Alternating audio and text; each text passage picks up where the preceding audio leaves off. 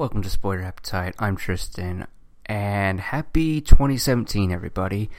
Lots of news I want to talk about, along with my review for Assassin's Creed, and my top 10 movies of 2016.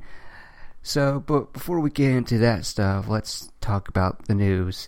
First things first, I think I'll talk about the oldest news, which is the Justice League photo. And yeah, I like it. I like the new photo they released, which is Batman, Wonder Woman, Cyborg, The Flash, and Aquaman. From what it looks like, they are exiting the Flying Fox.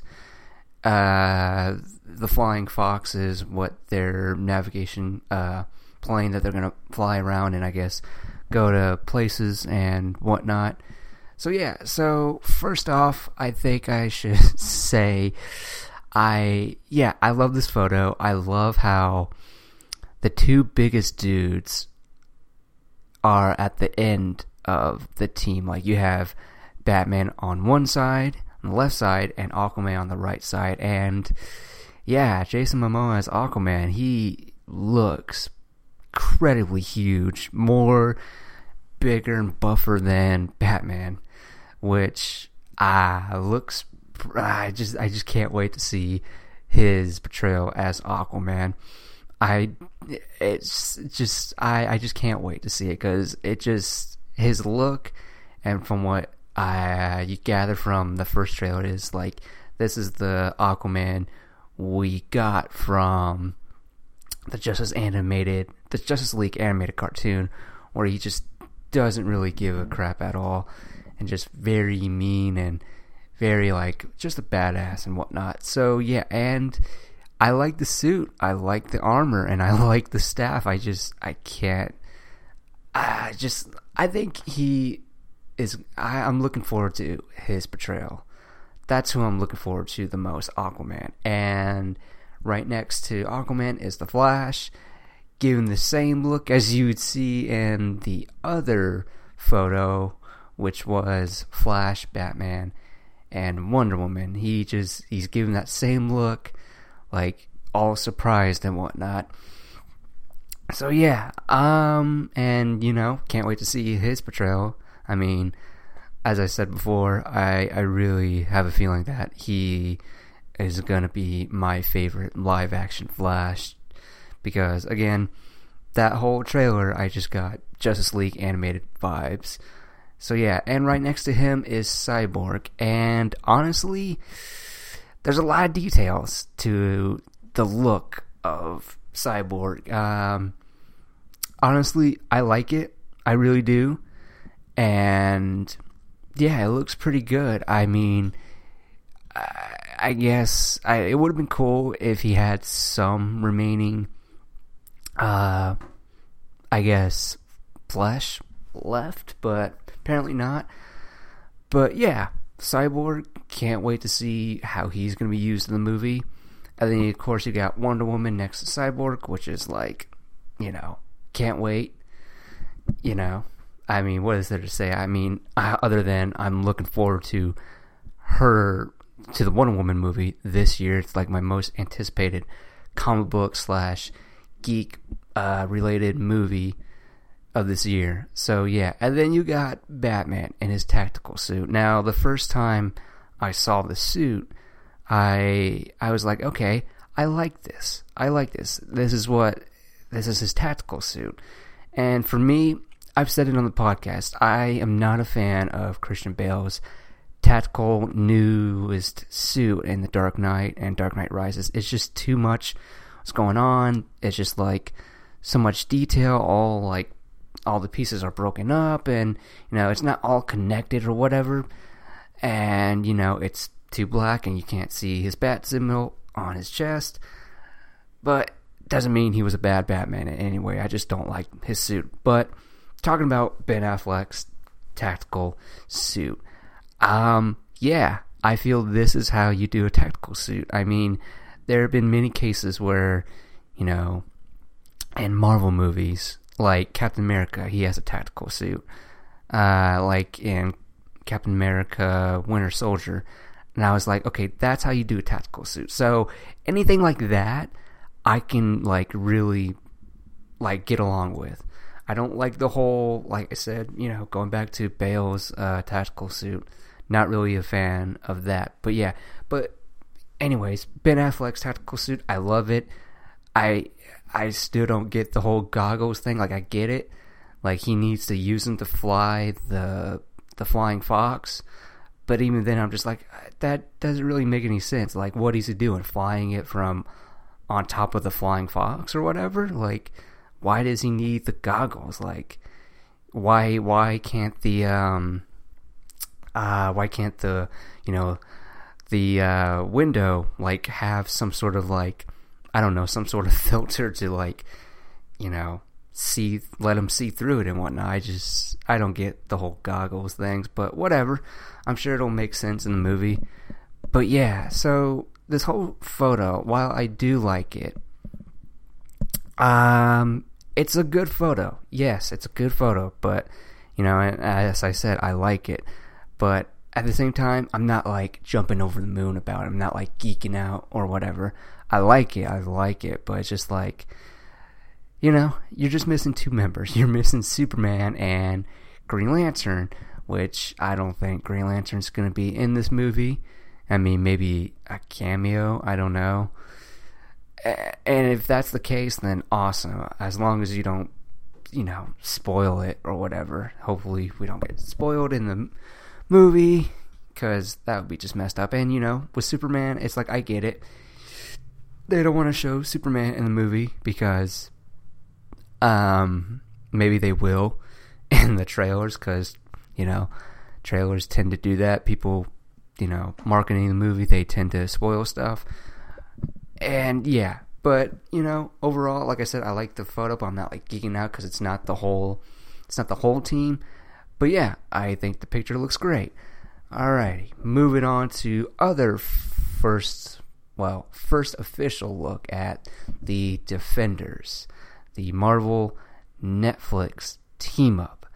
Now, Entertainment Weekly just released their first looks, the cover, and some stills from the show. And honestly, I like the cover. It looks very... It's got that old 70s vibe with the whole character names beside each character.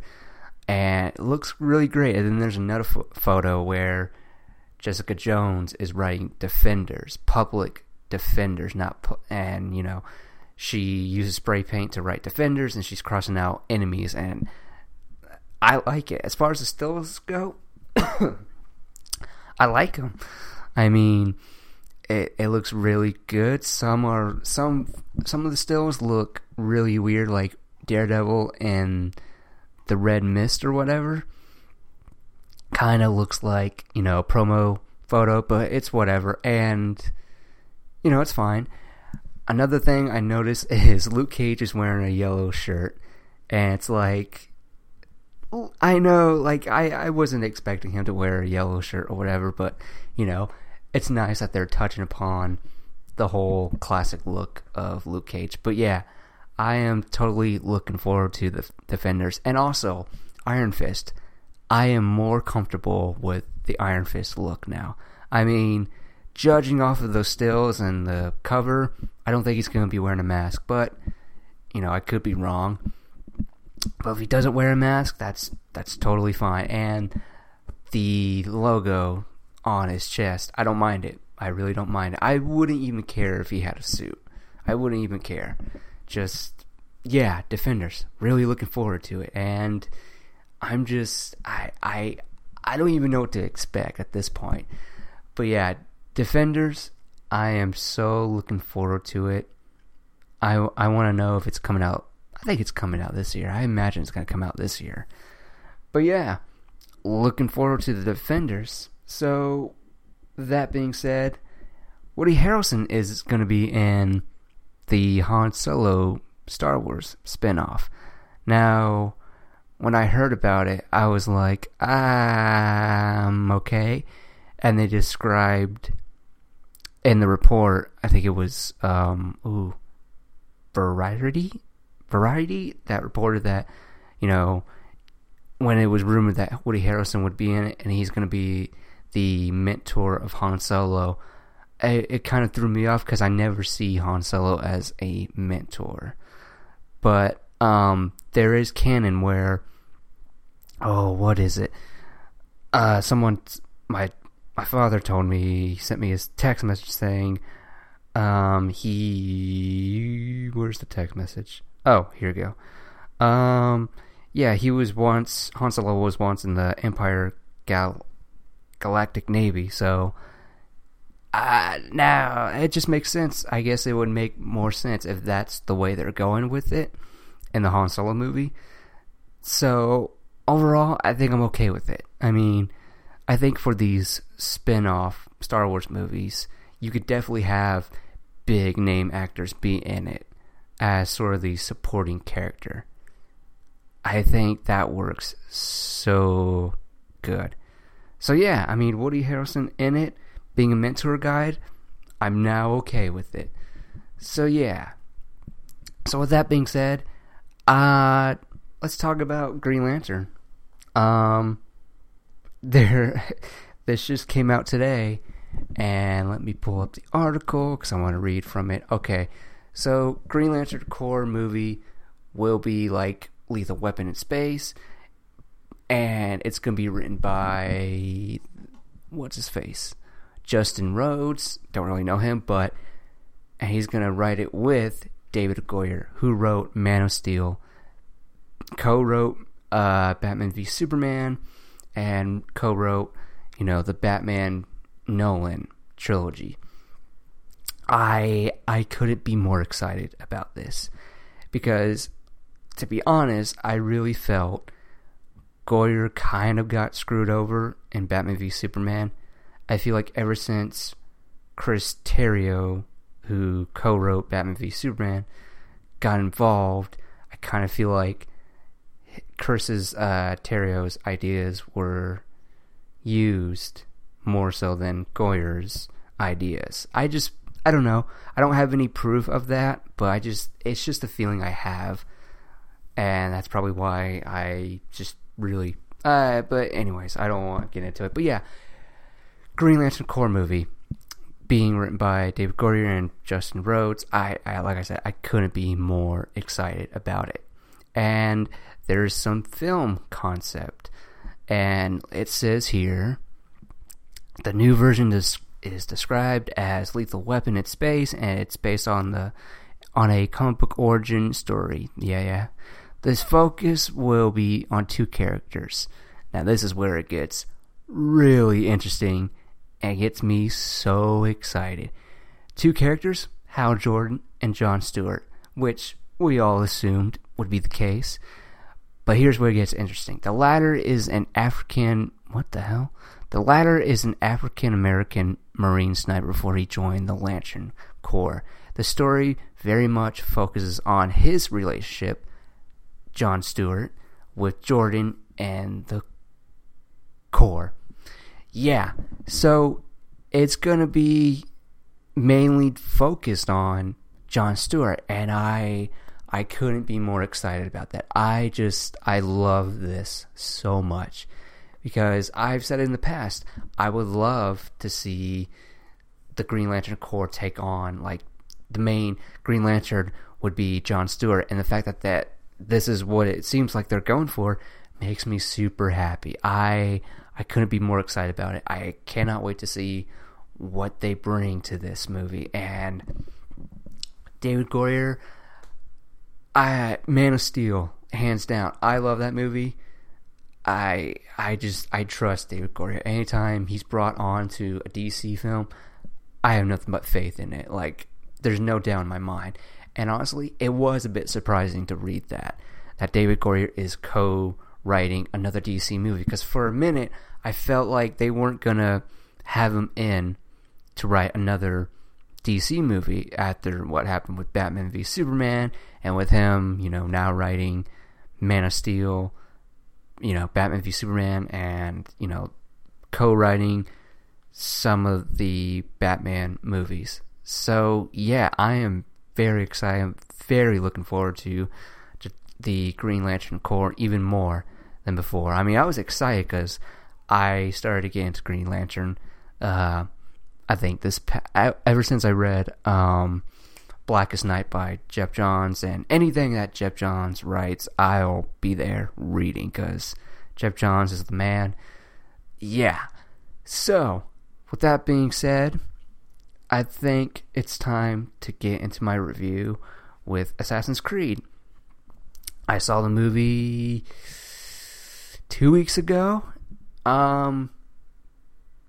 Before I get into it, I just want to say I am a fan of Assassin's Creed. I've played the games, and this is the first video game movie I was looking forward to because, you know, I play the games, and I played Assassin's Creed, Assassin's Creed Brotherhood, Assassin's Creed Revelations, Assassin's Creed 3, and Assassin's Creed 4 Black Flag. And yeah, so the Assassin's Creed movie.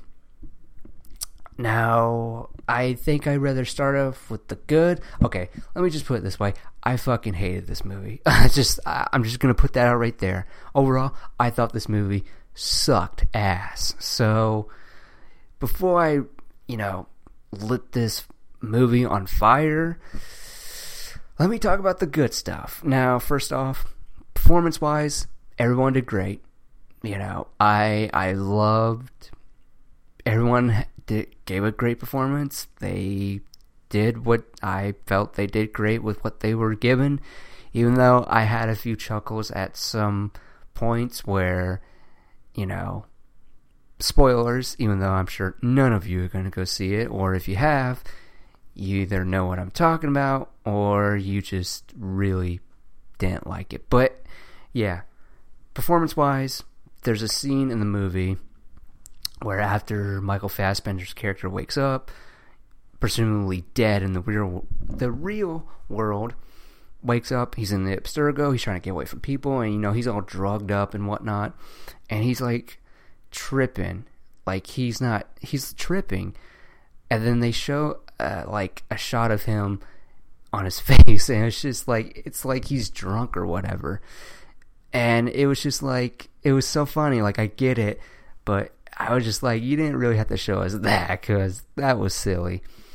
Yeah, I think they overdid it with the whole him being drugged and just, yeah. And at the end when Jeremy Irons, his character, the main Templar, gets killed off, and his main bodyguard, from what it looked like, he was screaming no, and for a slight second you could see him look off to the, like, off in the distance, like he was looking at the director saying, looking like, am I doing this right or whatever. But yeah, performance wise, I thought everyone did good. Another thing I loved about this movie, anything that dealt with the past, so wonderful. I really enjoyed the past, even though you don't get much of it in this movie, and that leads me into my problems with this movie.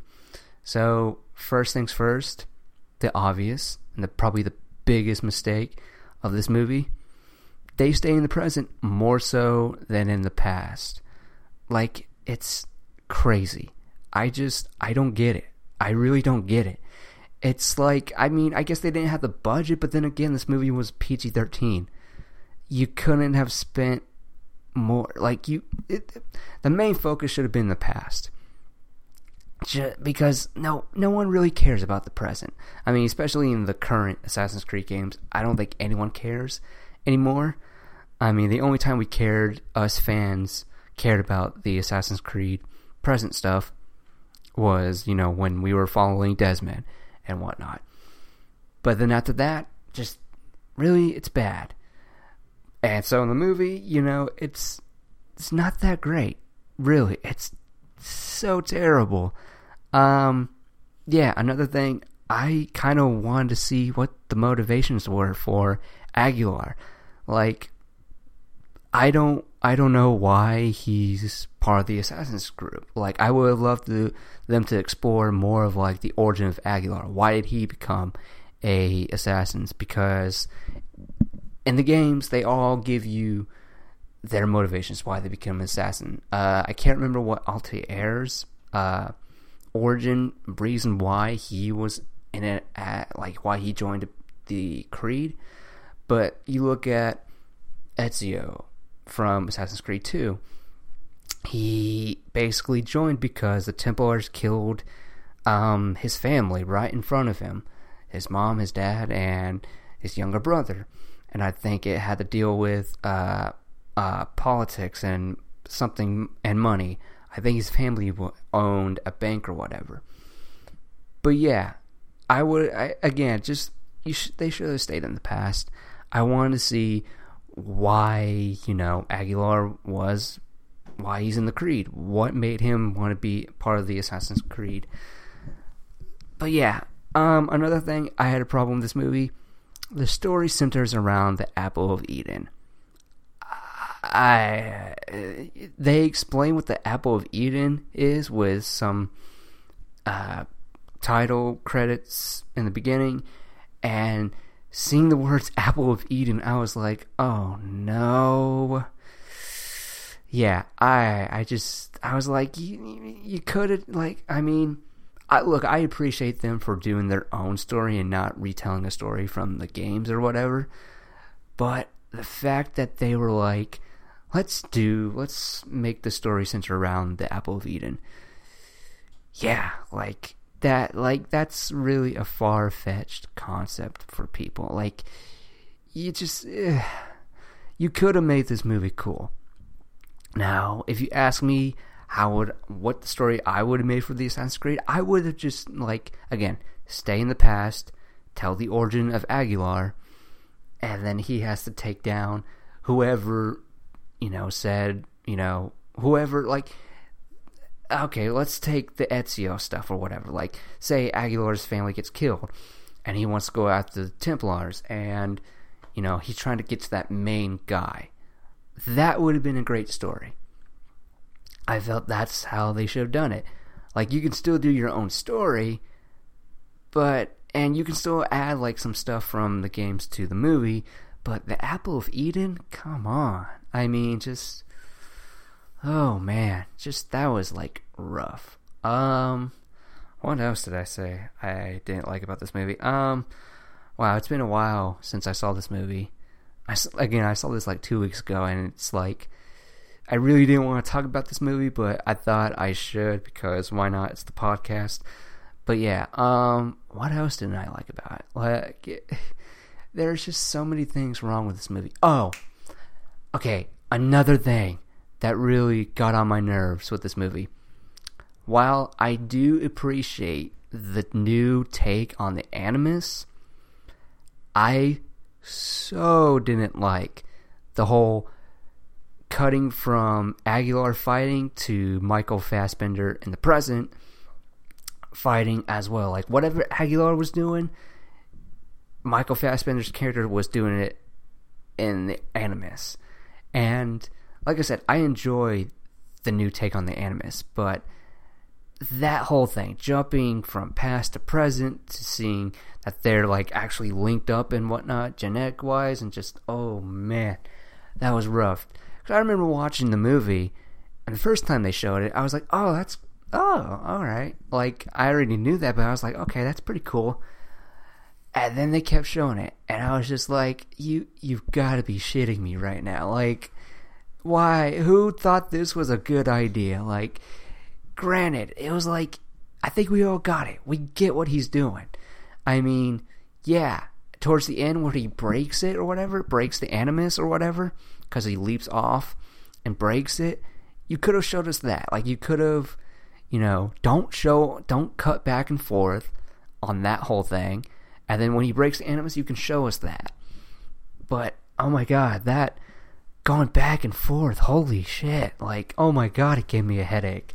I was like, this is fucking terrible. I have no idea what's going on.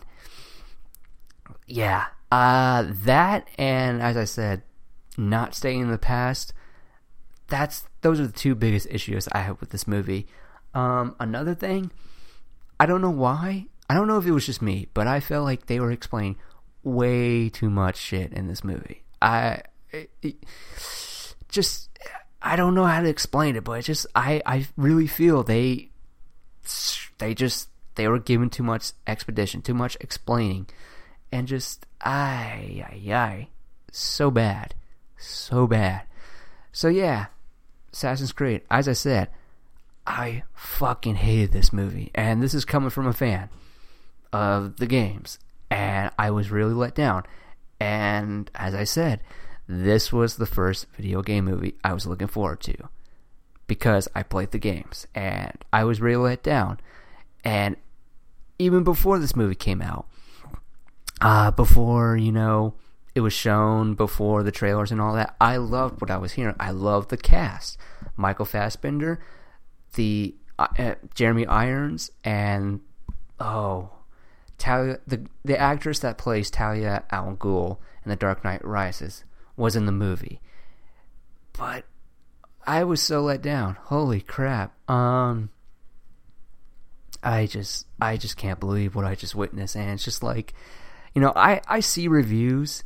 I mean, there are only two people I watch when it comes to reviews. Like, when people are reviewing movies, I only go to two people, and John Campion and Jeremy Johns. And I saw John Campion's review, and he was like going off on it.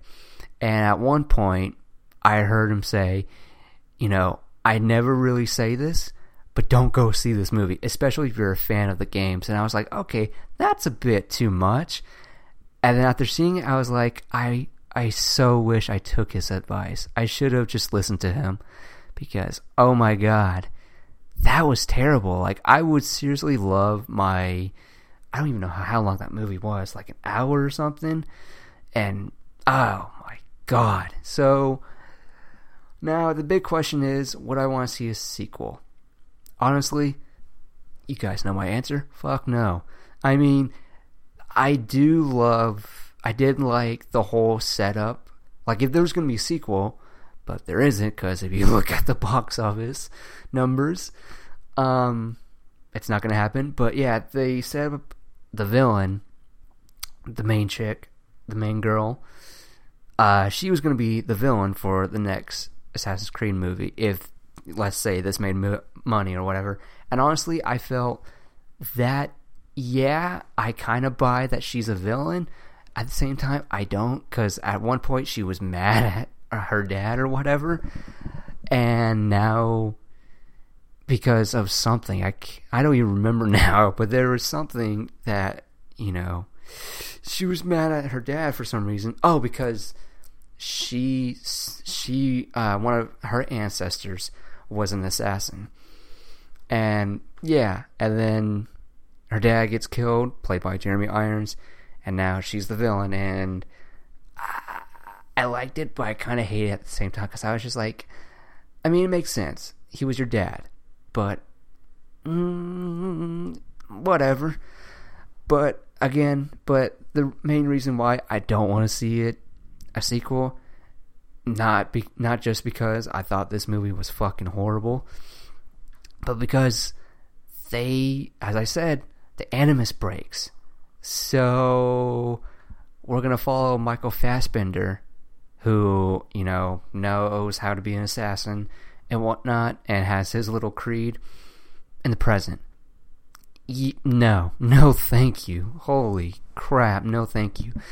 And yeah, I so disappointed with this movie.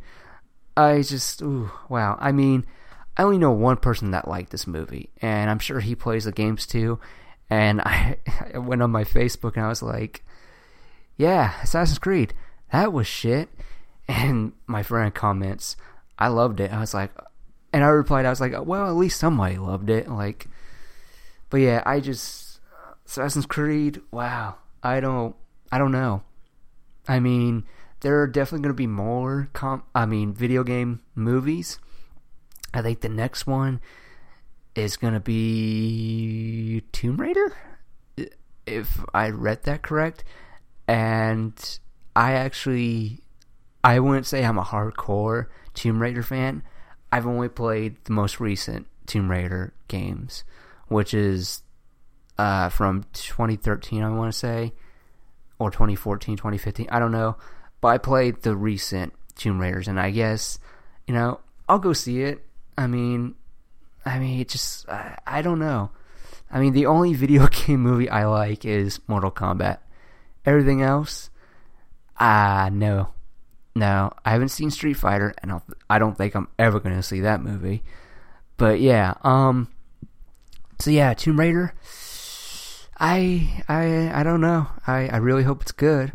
I mean, I'm going to go see it because, you know, I played the first game from the newest Tomb Raider games.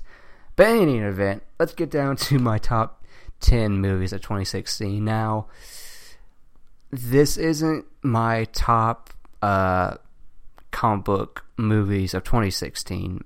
It's not a rank or whatever. This is movies from 2016 that I saw. Some are comic book movies, and some are, you know, obviously Rogue One is in there. But there are non-comic book geek-related movies that I have on this list. So I'm going to start with number 10. And number 10 is Suicide Squad. Now, I love Suicide Squad. I have the extended version. And honestly, if you're going to ask me, if you're going to buy Suicide Squad, should I get the original version or the extended cut? Honestly, it doesn't really matter. Like, you could get the original, and it really wouldn't really affect your viewing. Whereas with the extended cut, I mean, it's not much is going on, just little extra dialogue. It's not like Batman v Superman, where in Batman v Superman, you know, you get more Clark Kent, you get his investigation on Batman and whatnot. It's nothing like that. It's nothing groundbreaking. Which, again, I was kind of like pissed when they announced a Suicide Squad extended cut. I was like, what? Like, that doesn't make any sense. And it said 15 minutes of extra footage. I was like, you couldn't have put this on the deleted scenes? Like, that's just, that doesn't make any sense to me. I'm like, if you're going to have an extended cut, it's either going to be, I guess, 20 minutes or to whatever. But yeah, 15 minutes? I don't even think it was 15 extra minutes in the extended cut. I want to say 11. I think it was, I don't even know, but it was not like 30 or 20 minutes. It was under. I was just like, you could have just put it on deleted scenes or whatever and special features. But yeah, Suicide Squad, I had fun with it. I honestly did. There are things I loved, and then there are things I didn't like. Like, you know, the ending. You know, the whole main villain getting jiggy with it.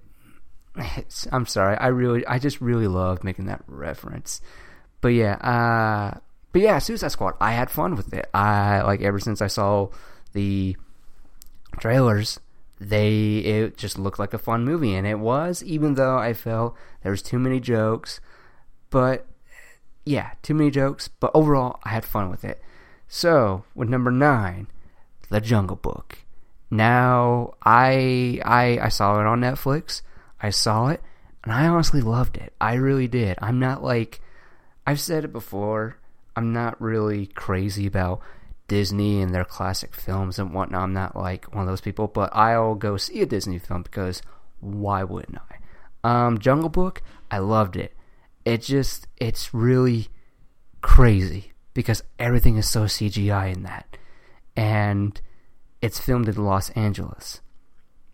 Just mind-blowing.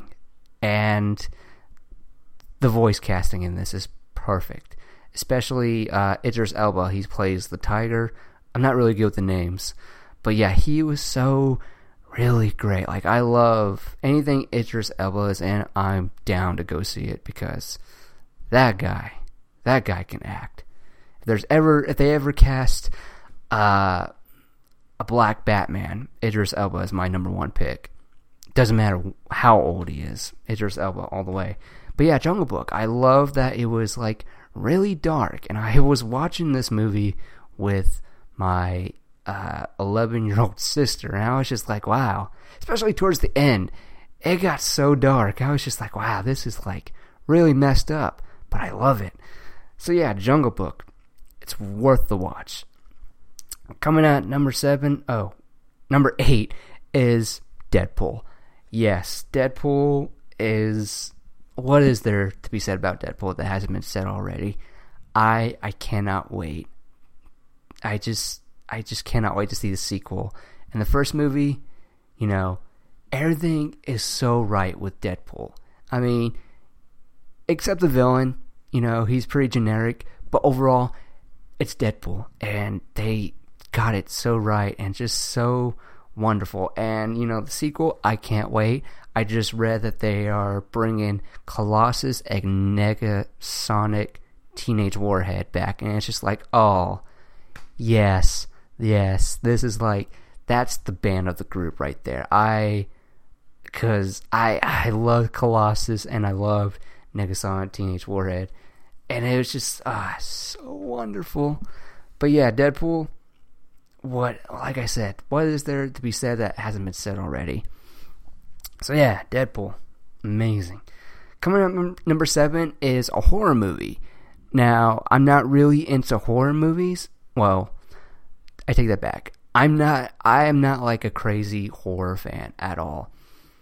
The only horror movies I would go see is like your serial killer movies, like Psycho, Hush, Halloween, Scream, anything like that, I'll go see. And Don't Breathe was one of those movies. Don't Breathe, that came out this year. I mean, 2016. Came out in 2016.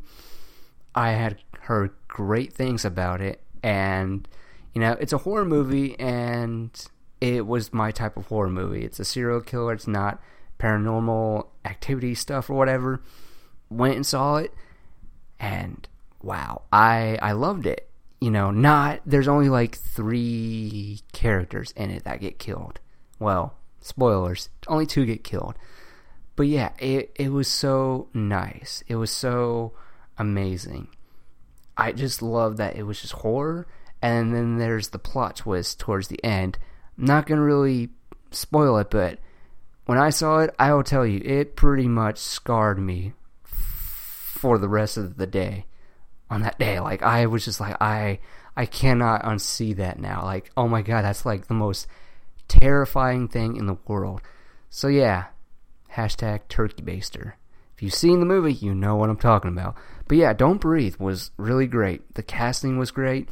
Stephen Lang, who plays the blind guy, and just picks off, you know, the 2 characters, and then, you know, the last character gets away. But yeah, it was just really great. Yeah. So yeah, Don't Breathe is definitely up there with my favorite horror movies, my kind of horror movies. All right. Coming out number 6 is Doctor Strange, the first introduction of magic in the MCU. Loved it. Like, I mean, I don't really have any problems with it. You know, Khaleesi, or not Khaleesi, I don't even know what the main villain's name is, but it's slipping my mind. But yeah, he was alright, he was tolerable, he's not as bad as like the other MCU villains. But yeah, I love Doctor Strange. I loved how Strange is the kind of character who's a dick. He's very much like Tony Stark, but he's even more of a dick, because in the scene where he's talking to his former lover, and, you know, he's going off on her because, you know, he's trying to like find every possible way to fix his hands, and he just can't find any, and his former lover is just like, you need to stop, like, you need to, and he just goes off on her. Just crazy. And the visuals were really spectacular. I would have seen this movie in 3D because I love the visuals. I love the whole, wow, this movie can make you throw up, especially the one sequence where the Ancient One shows Strange the magic. That whole sequence where, you know what I'm talking about, the first time she shows him all that magic and stuff like that. Just crazy visuals and just, so wonderful. But yeah, and of course, Dormammu, I've Come to Bargain. Oh my god, that's definitely my favorite ending in an MCU movie. Just so wonderful. Just really great. It would have been cool if he kept doing it over and over again. You got to see him age or whatever. Well, no, not age. There is no time. Yeah. Anyways, yeah, Doctor Strange. No idea where I was going with that, but you I'm sure some of you guys know where I was going with that. Anyways, Doctor Strange. Great. All right. Getting down to my top 5. Started with number 5, 10 Cloverfield Lane. Now, hearing this movie and seeing all the promotion, I was not really going to see it because I was just like, I was going to see it because it was reported that it's a sequel to Cloverfield, which Cloverfield, I was like, I think I remember seeing Cloverfield. And, you know, I'm sure I hated that movie because, again, I don't like found footage movies at all. I just think that's just the laziest filmmaking ever. I don't like it. I've always hated found footage, and that's why I haven't seen, like, Chronicle, which everyone says is the greatest villain origin ever.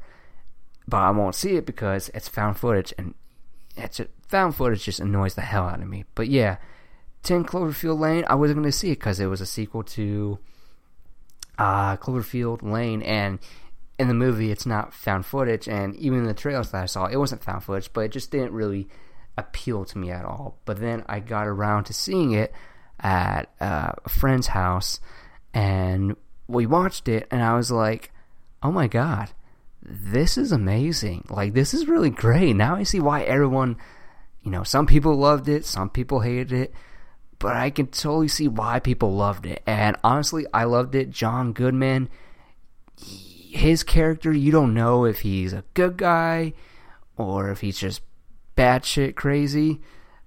And yeah, just, it was really, really amazing up until the end, because the end, I was like, I'm definitely in that camp where I loved it, but the ending, so fucking weird. You know, the alien invasion comes, and it's just like, okay, that kind of really, yeah. I love the movie, but towards the end, not what I was expecting. So yeah, but yeah, before the ending, everything was so wonderful, because you just get this feeling of like, I don't know if he's crazy or if he's good. I don't know what's going on. If he's trying to actually protect her from outside, that whole disease or whatever. And yeah, and there are some gruesome moments in this movie. And as a matter of fact, I wonder if this was PG-13 or R. I think it was PG-13. It's in Cloverfield Lane. And this movie was rated... okay, where's the rating? This movie was rated... goddamn, where's the... okay, come on. Yeah, I'm just stalling right now. It was rated PG-13. Okay, so... but there are definitely some moments in it where it's pretty gruesome. Like, he... John Goodman's character, I believed... it's been a while since I saw this movie. John Goodman's character actually...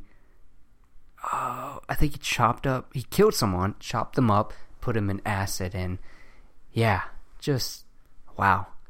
Yeah, 10 Cloverfield Lane. I loved it, minus the ending. So yeah. So here comes number 4, Zootopia. Another movie I saw on Netflix, and oh my god, does it tell a great story. It's a story for kids, and it's a story for adults. I mean, it basically tells the, like it's so relatable to the world we're living in now.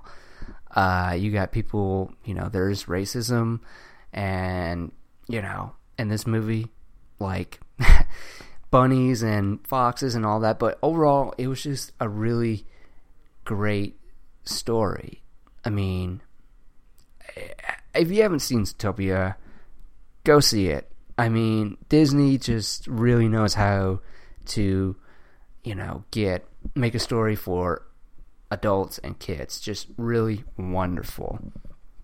So yeah, Zootopia, great. Coming in on number 3, The Nice Guys. Now, I so love this movie because of the fact that, for starters, it's the first rated R movie I saw by myself, and I honestly couldn't tell. I don't know why I wanted to see this movie. It just looked really phenomenal. It just looked really great. And honestly, it's probably the most underrated movie of 2016. If you haven't seen The Nice Guys, go see it, because it's got great humor, Russell Crowe, Ryan Gosling. And Ryan Gosling, to me, has always been that, like, oh, he's just attractive and whatnot, and don't really see him as an actor. But seeing him in this, I'm just like, okay, he is an actor. I no longer, like, I can now watch anything with him in it now. Like, any movie he's in, I'll definitely see. I mean, I won't rush out to the theater and go see it if he's in it, but yeah, if he's in a movie, I can enjoy him. Because The Nice Guys was just really wonderful. The dynamic between Russell Crowe and Ryan Gosling, so wonderful. It was so wonderful. And the 70s, they really do capture the 70s, right? I mean, anytime it's a period piece in movies or TV, I'm sure everyone has this, this thing where it's like, if it doesn't feel or look like the 70s, it kind of takes me out. But The Nice Guys, they did a great job capturing the 70s. So yeah, The Nice Guys. I know most of you who are listening have never seen it. Go see it, because it's a wonderful movie. It's not really what you think it is, but if you watch the trailers, but just go see it, because it's really wonderful. All right, coming down to my last two. Going with number 2, Star Wars Rogue One. I mean, everything about this movie, from the scale to the story to everything. This movie is so wonderful. I mean, it still blows my mind that there are some people who are Star Wars fans that don't like Rogue One, and I just have a hard time just being in shock that there are people like this. I just don't understand. But yeah, it just blows my mind, especially with that ending with, you know, spoilers, Darth Vader wrecking rebels. Just so wonderful. Like, as I've said in my review, that was the one thing I wanted to see in this movie. And the fact that for a moment I was like, oh, they're not going to do it. And then they show it. And just, oh, that's all I really wanted in that movie. I mean, the movie was great. And the fact that they gave that little extra nerd-gasm for me, oh my god, so wonderful. But yeah, character-wise, everyone's so wonderful. The scope of it, the scale of it, everything is so humongous. There are just some things I just don't understand how, you know, especially hardcore Star Wars fans, how can no one like this? Not like or love it. Just, oh, so wonderful. So yeah, Rogue One, Star Wars story. This makes me want an Obi-Wan Kenobi movie even more, especially since they made a reference to Obi-Wan in the movie. Oh, I can't. I want that Kenobi movie now. And I come in at number 1. I'm sure you could all guess it. BVS, no. X-Men Apocalypse, no. Come on, it's easy. Doctor Strange, no. That was like number 6 on my list. Oh, it's Civil War. Yes, it's Civil War. Come on, Civil War. I mean, it was between Rogue One and Civil War. It was very tricky for me. I don't know if I wanted Rogue One being number 1 or Civil War being number 2. But yeah, but what it comes down to, I think, for me, for Civil War, why it's my number 1 favorite movie of 2016 is because it's got that history. This is it's got the previous. It has what's it called? Continuity in it. Like, it's got continuity in it, as in there's history before Civil War. Whereas with Batman v Superman, you know, everyone's complaint is like there wasn't a Batman movie, or there wasn't a Superman. Well, there was a Superman movie, but there wasn't a Batman movie before BVS, or there wasn't these DC movies and then Batman v Superman.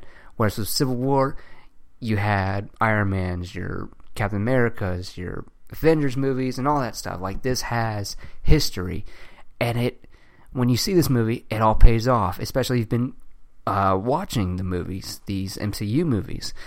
It's all there. I mean, it's there's nothing that I feel was wrong. Like, I loved everything, even the villain. I'm sure some people hated the villain, but I felt it was the appropriate villain, the appropriate kind of villain. Just this villain who just wants to destroy the Avengers by just, like, not really going up against them, but not, like, you know, not fighting them, fist fighting them, or anything like that, or some sort of device or whatever. He just showed, you know, Iron Man this footage, which is kind of weird, but at the same time, I'll let it slide, I guess, of Bucky Barnes killing Stark's family, and Stark just, like, snaps and just wants to kill him because he can't ever reconnect with his dad after the last time he saw him, because, you know, if you watching the MCU movies, you get the feel, you get that Tony never had this bond with his father at all, and that's heartbreaking. But he had a great bond with his mother. And Civil War, man, there's nothing I didn't like about this movie. I mean, just really wonderful. And for me, I've said it before, Black Panther was the standout for me. I mean, Spider-Man was great. I loved the Spider-Man they gave us, and the Spider-Man that, you know, that they gave us. And it's the Spider-Man I've always wanted to see. But Black Panther for me was just really the highlight of that movie. As far as, like, introducing new characters, Black Panther was that character, because that guy, he cannot be stopped. Like, you watch him going up, you know, besides Giant Man, Ant-Man, he just can't be stopped. Like, he just will not stop at trying to kill Bucky. And, yeah, Civil War, I mean, no words can describe how amazing that movie was. So wonderful. So yeah, that's my top 10 movies of 2016. Yeah, there were more comic book movie / Star Wars. But hey, there were still, you know, non-comic book movies in my top 10 list. So yeah, so that's my top 10 list. And that's going to do it for this episode of Spoiler Appetite. I'm Tristan, and you've just been spoiled.